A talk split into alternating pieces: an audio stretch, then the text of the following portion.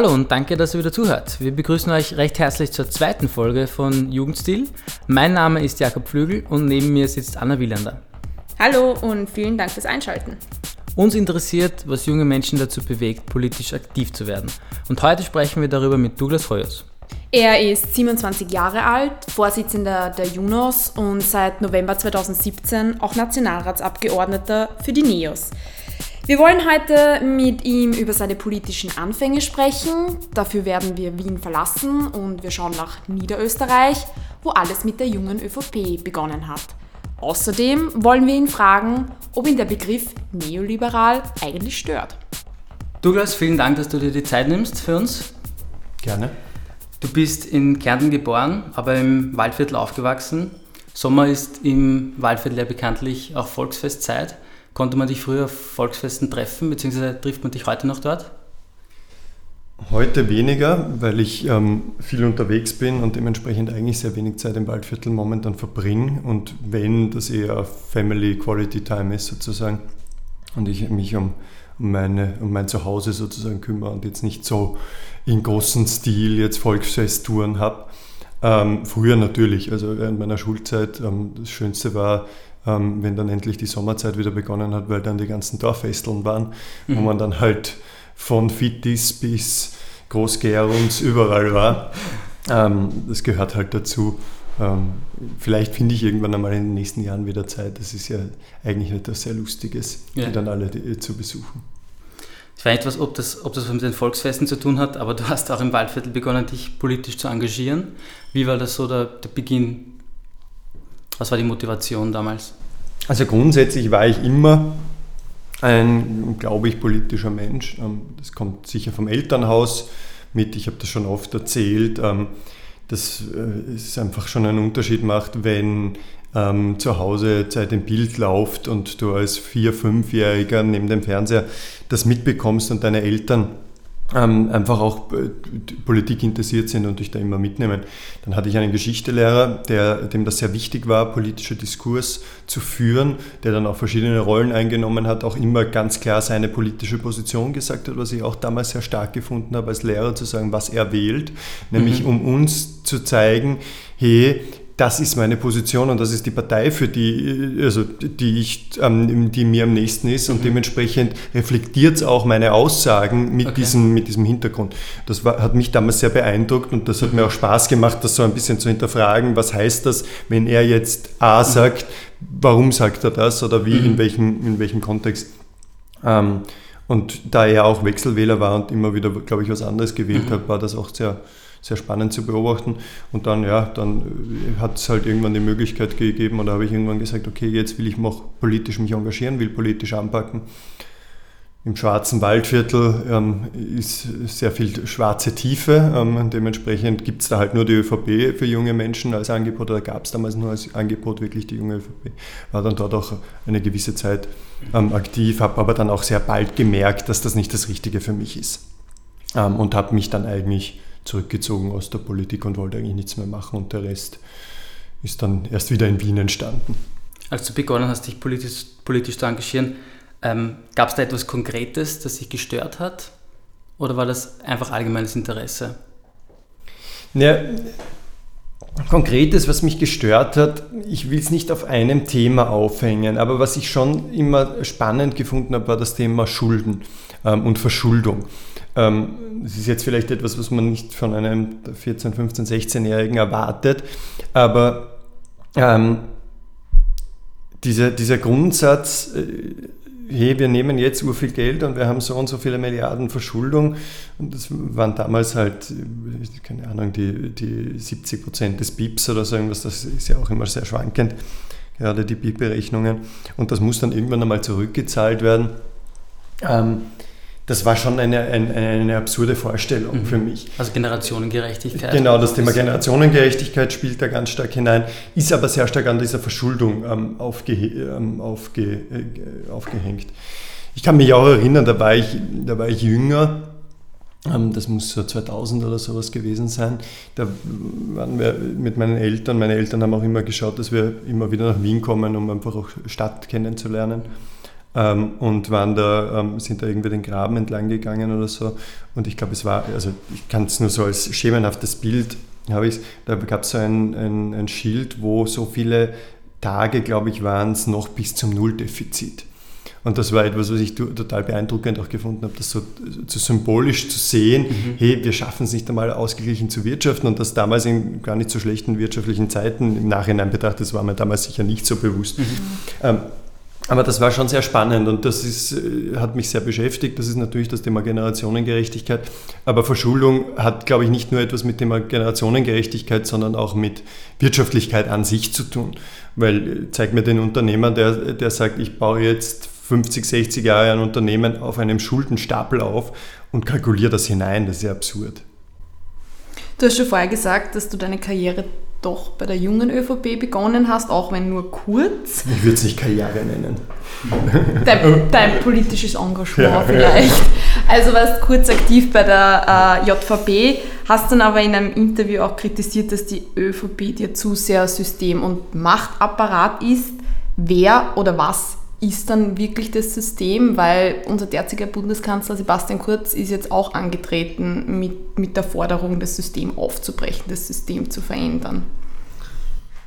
Ja, ähm, Systemdebatten sind immer die lustigsten Debatten, ähm, weil Systeme gibt es viele.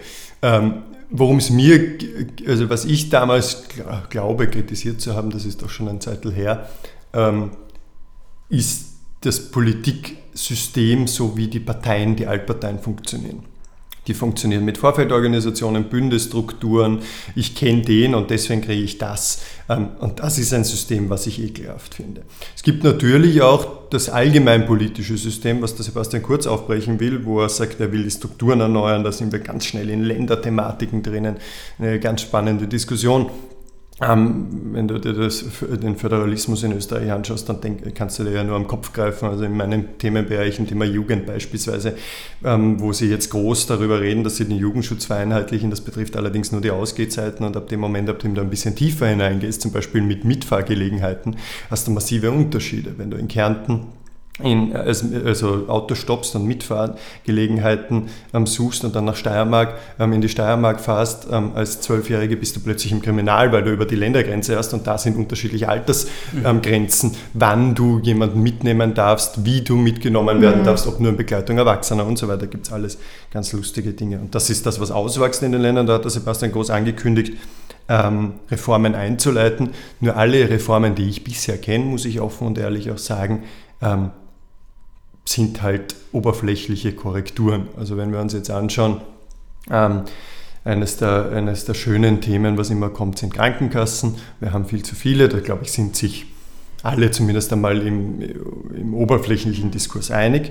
Ähm, und dann kommt halt eine Reform heraus, wo sie sagen, sie reduzieren, aber am Ende die Landesapparate, die Landeskrankenkassen bleiben genauso bestehen. Sie sind dann halt unter einem Dach von jemand anderen.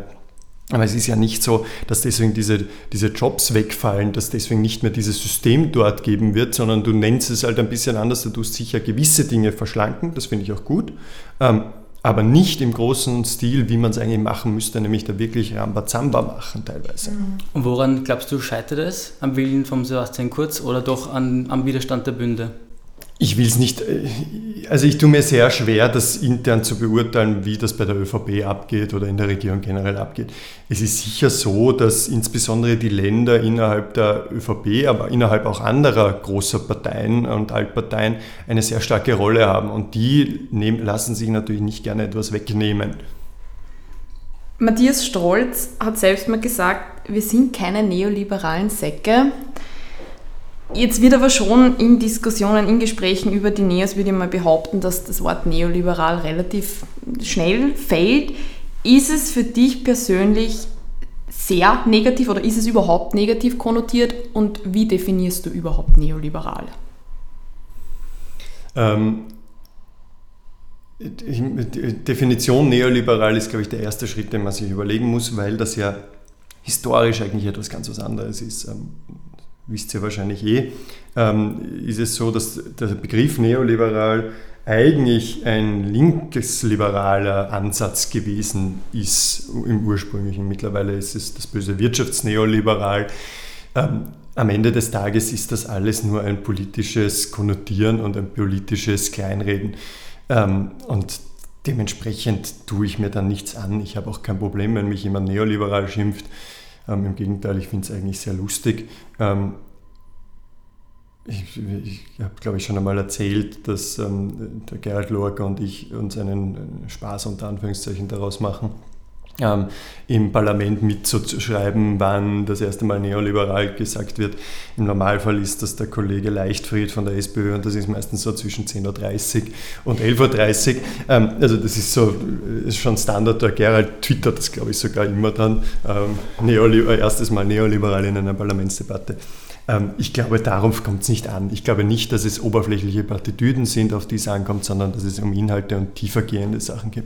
Und ja, da stehe ich dazu, dass wir sicher ähm, eine wirtschaftsfreundliche Partei sind, aber genauso auch eine gesellschaftsliberale ähm, Partei sind. Und ich glaube, dass es sehr wichtig ist, dieses liberal auch einmal ohne Vor-Bindestrich-Wörter zu denken. Also einen Liberalismus ohne Bindestrich. Man ist liberal, ähm, weil man liberal ist. Und es gibt natürlich einzelne Bereiche, wo man sich das anschauen kann, aber ich sehe mich als grundsätzlich Liberaler und nicht als Links- oder Rechtsliberaler, sondern einfach grundsätzlich dem Freiheitsgedanken etwas abgewinnen können, ähm, grundsätzlich ähm, dem Individuum etwas abgewinnen zu können und grundsätzlich auch einfach eine gewisse, eine gewisse europäische ähm, und proeuropäische Haltung einnehmen zu können. Und das ist für mich liberal und da brauche ich kein Neo davor, kein Wirtschafts- und kein Links.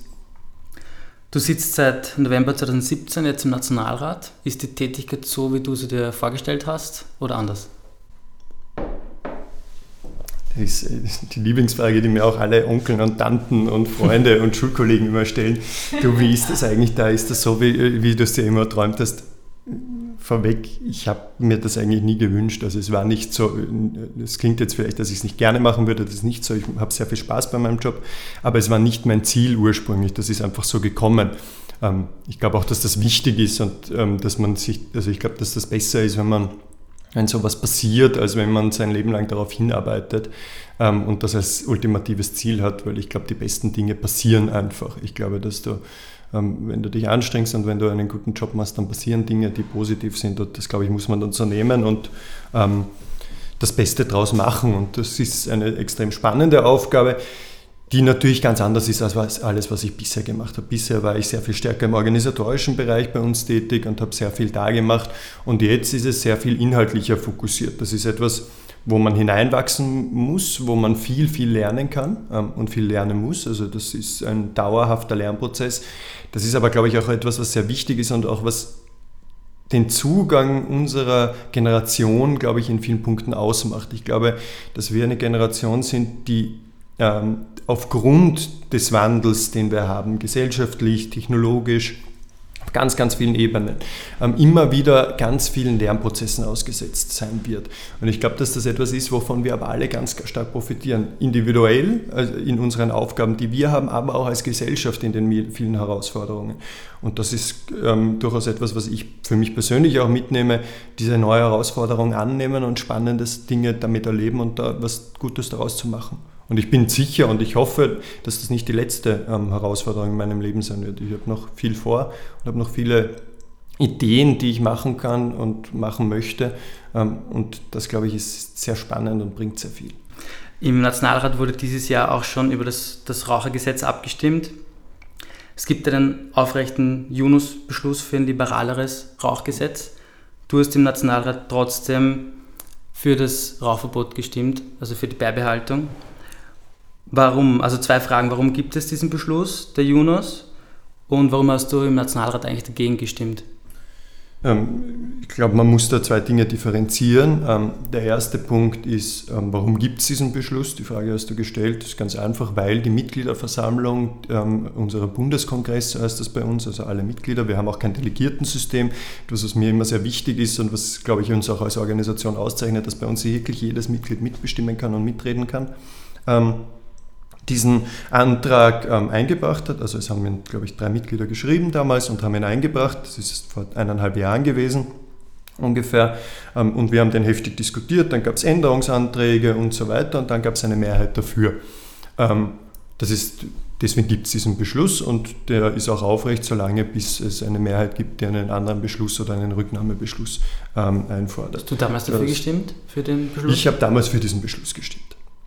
Ähm, die, die zweite Debatte ähm, ist die Debatte im Nationalrat und da muss man schon eine ganz wichtige Sache davor sagen. Es ging da nicht darum, ob wir jetzt das Modell, was wir Junos vorschlagen, einführen oder ob wir das Modell X Y vorschlagen, sondern es ging rein darum, Rechtssicherheit zu haben, nämlich einen Fortbestand einer gewissen, einer gewissen gesetzlichen, eines gewissen Gesetzes sozusagen zu haben oder nicht. Und das ist im Endeffekt diese Debatte gewesen, die wir gehabt haben.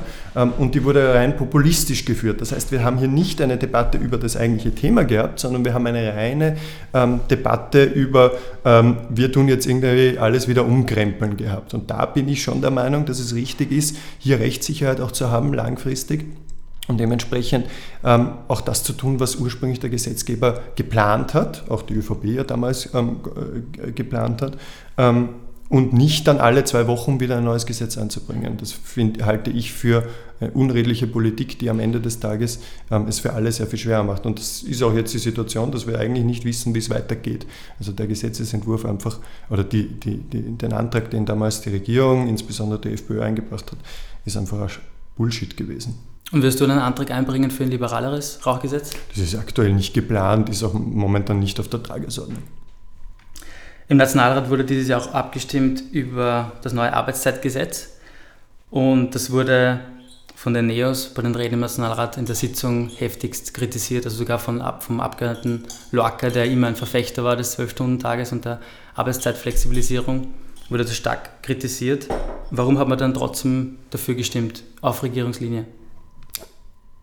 Ähm.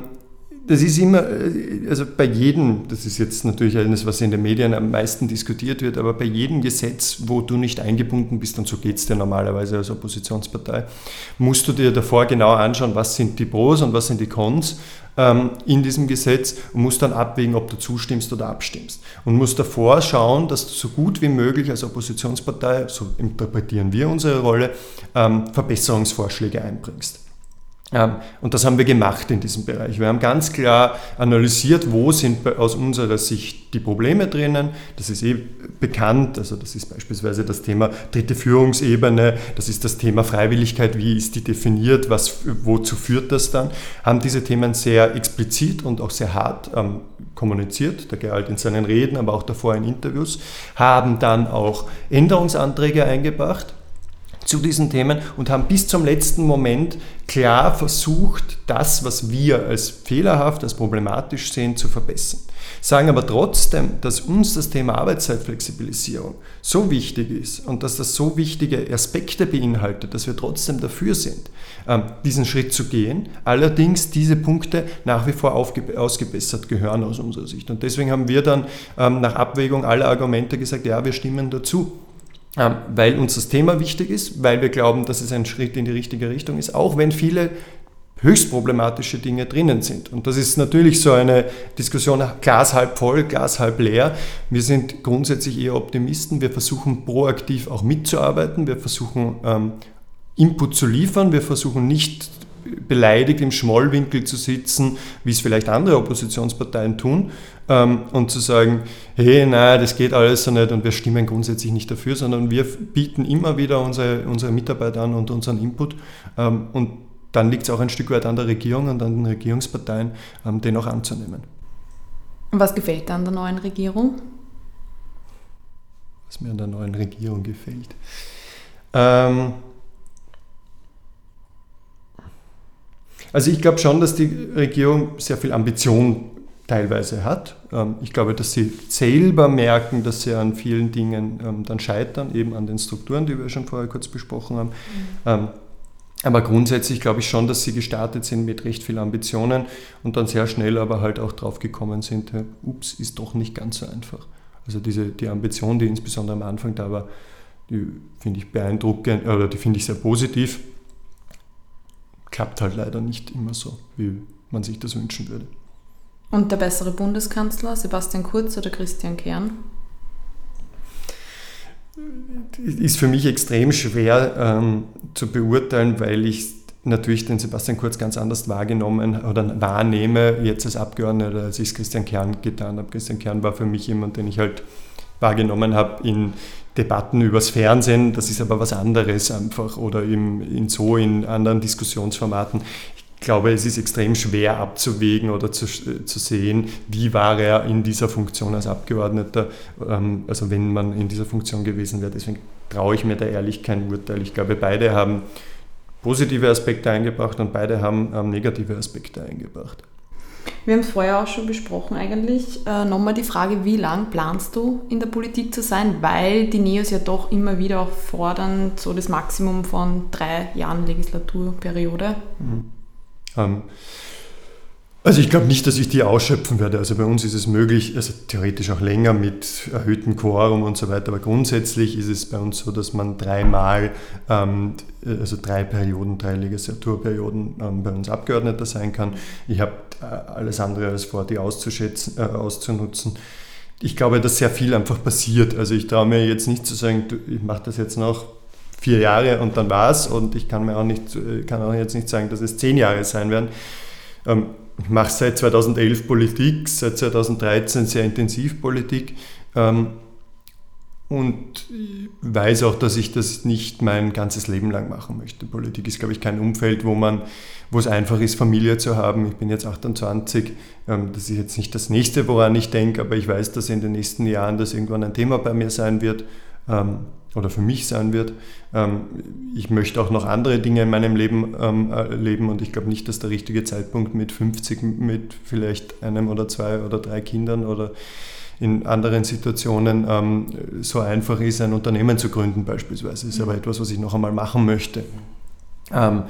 Also das hat alles so irgendwo, muss dann halt zusammenpassen, hängt natürlich auch sehr viel davon ab, wie, wie es weitergeht mit uns als Organisation. Die Politik ist ein extrem schnelllebiges Feld. Also es kann sein, dass wir in einem Jahr plötzlich den Bundeskanzler stellen würden nach den Meinungsumfragen. Also wenn ich mir die Umfragewerte von der ÖVP anschaue, wie die in den letzten Jahren rauf und runter gegangen sind. Es kann aber genauso auch sein, dass wir innerhalb von wenigen Monaten dann plötzlich weg sind, wie es den Grünen passiert ist. Also wir leben ja in einem extrem volatilen ähm, Politikumfeld, wo wir das nicht voraussagen können. Dann liegt es natürlich auch an ähm, den Mitgliedern von uns, wie lange sie mich als Abgeordneten haben wollen. Ähm, und dann liegt es am Ende, die, die letzte Entscheidung natürlich beim Bürger und bei, der Bürger, äh, bei den Bürgerinnen. Mhm. Wir werden sehen. Ich sage jetzt nicht, es ist der dreiundzwanzigster August zweitausenddreiundzwanzig. Kann es sein, muss es nicht sein. Ich weiß es einfach nicht. Aber ich werde sicher nicht mein Leben lang in der Politik verbringen.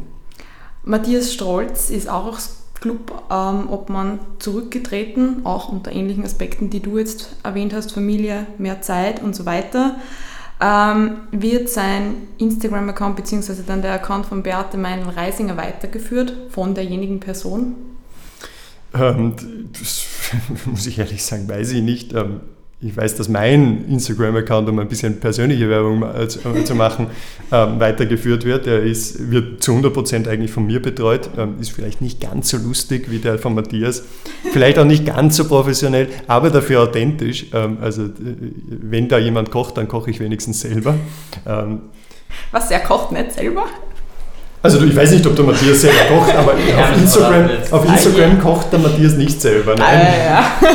Ist aber sehr lustig, weil er mir mal erzählt hat, dass ihn dann plötzlich Leute ansprechen, du, du hast gestern Wiener Schnitzel gegessen. Und er weiß, ich habe Wiener Schnitzel gegessen, ja, auf Instagram. Da muss er das erklären. Also es verstehen nicht alle, dass das nicht selber von Matthias bedeutet. Also zurückzukommen, ähm, ihr könnt gerne, also es können gerne alle Hörerinnen und Hörer mir folgen, der Hoyos, ähm, auf allen Kanälen so genannt. Und ich bin mir sicher, dass es einen tollen Instagram-Account auch von der Beate geben wird, den es ja auch jetzt schon gibt. Ich glaube aber nicht, dass der gleich ausschauen wird wie der aktuelle von Matthias. Das muss auch immer zur Person passen. Allerdings. Ähm, ja, danke Douglas, dass du zu Gast warst bei unserem Podcast. Vielen Dank. Ich danke euch. Nächste Woche wollten wir eigentlich mit Maximilian Krauss vom R F J sprechen. Leider haben wir aber bis heute keine Antwort von ihm bekommen. Stattdessen werden wir mit Marie Filipovic sprechen. Sie ist die Sprecherin der neuen Grünen Jugendorganisation. Wir freuen uns schon und bis bald. Bis nächste Woche.